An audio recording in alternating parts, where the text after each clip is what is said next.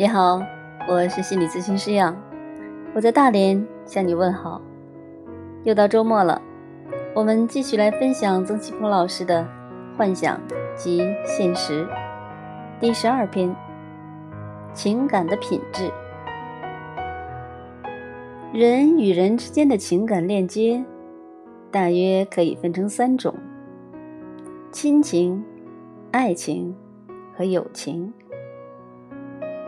亲情是建立在生物学基础上的情感，具有不可超越的深刻性。所谓“血浓于水”，说的就是这个意思。但是，血虽然浓于水，并不表明在任何时候浓一定就比淡要好。在无数的亲情中，往往由于过浓的情感，导致了。身处其中的人没有了自由，心理受到严重的禁锢与伤害。现代心理学认为，严重的精神疾病就是在亲情中遭受创伤的结果，而且基于血缘的亲情具有不可中断性，这构成了亲人之间。可以肆无忌惮的前提，意思是，我不管怎样对你都可以，因为不管怎样，都改变不了你我是亲人这一事实。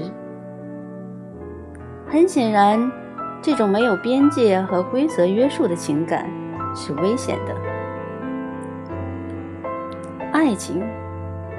以及作为爱情的延伸的婚姻，在某种程度上也具有亲情的不可中断性。没有人是为了离婚而结婚的。爱情中的山盟海誓，有合同属性的结婚证上没有注明的有效期限。婚礼上收到的白头偕老的祝福，都是婚姻。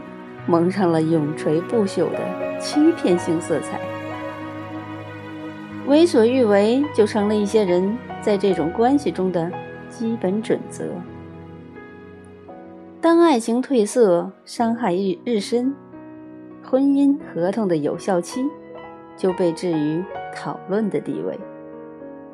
结果不管是怎样的，情感的品质都要大打折扣了。友情一开始就比亲情和爱情要平淡一些。它既没有亲情的生物学基础，又没有爱情的生物学加社会学基础，明显的先天不足。而且，维持它是有条件的。当这些条件不复存在。终止它，也比终止亲情和爱情简单的多。后遗症显著轻微。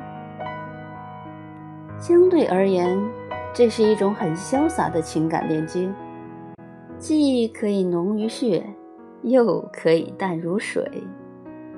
在友情中，你可以说：“我醉欲眠卿且去，明朝有意。”抱琴来，你的朋友不会有丝毫不满，他该去就去，该来就会再来。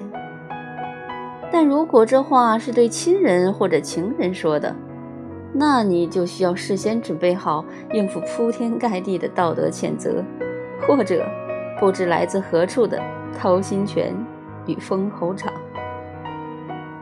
有人评论弗洛伊德。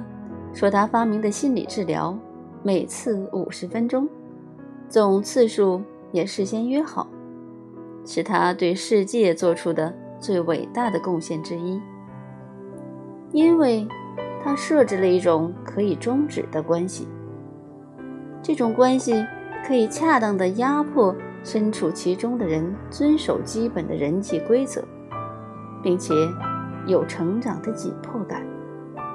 这真是高人对高人的理解和评判。很多科学研究证明，家庭成员之间的高浓度情感表达会导致心理障碍的发病率显著增加。人真的是这样一种动物，没有情感会被饿死，情感太多会被撑死，不多不少才是最好。从这一点来说，亲情与爱情。都应该向友情靠拢。亲情如果具有了友情的品质，就不会浓得让人窒息。这个世界上最让人伤感的事情，莫过于发生在亲情中间的这样的哀叹了。我为你呕心沥血，你却还恨我。有这样的感觉的人，需要明白。正因为你呕心沥血，制造了太高的情感表达，所以对方才恨你。他恨你，要把他弄死了。爱情中也应该加入友谊的品质。如果你想到爱情会褪色，你就自然会想办法维持它起初的颜色。如果你的婚姻合同上有时间期限，你也会时时想到怎样能续签这个合同。目标一一旦确定，相应的言行就不会乱来了。遗憾的是，人性的一面是渴望稳定，需要知道因果之间的必然联系；而人性的另一面却是希望自己能够超越因果，不惜冒险。以自己是例外为乐，得失之间，真的就是赌博，全靠运气了。好，今天的这一篇情感的品质就分享到这里，到此为止呢。曾奇峰老师的幻想及现实呢，我已经和大家分享了十二篇，也将就此告一段落。那下一期呢？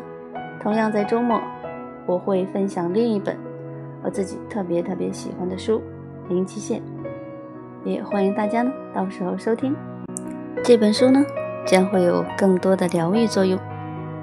好，如果喜欢，欢迎订阅或转发，让更多的朋友受益。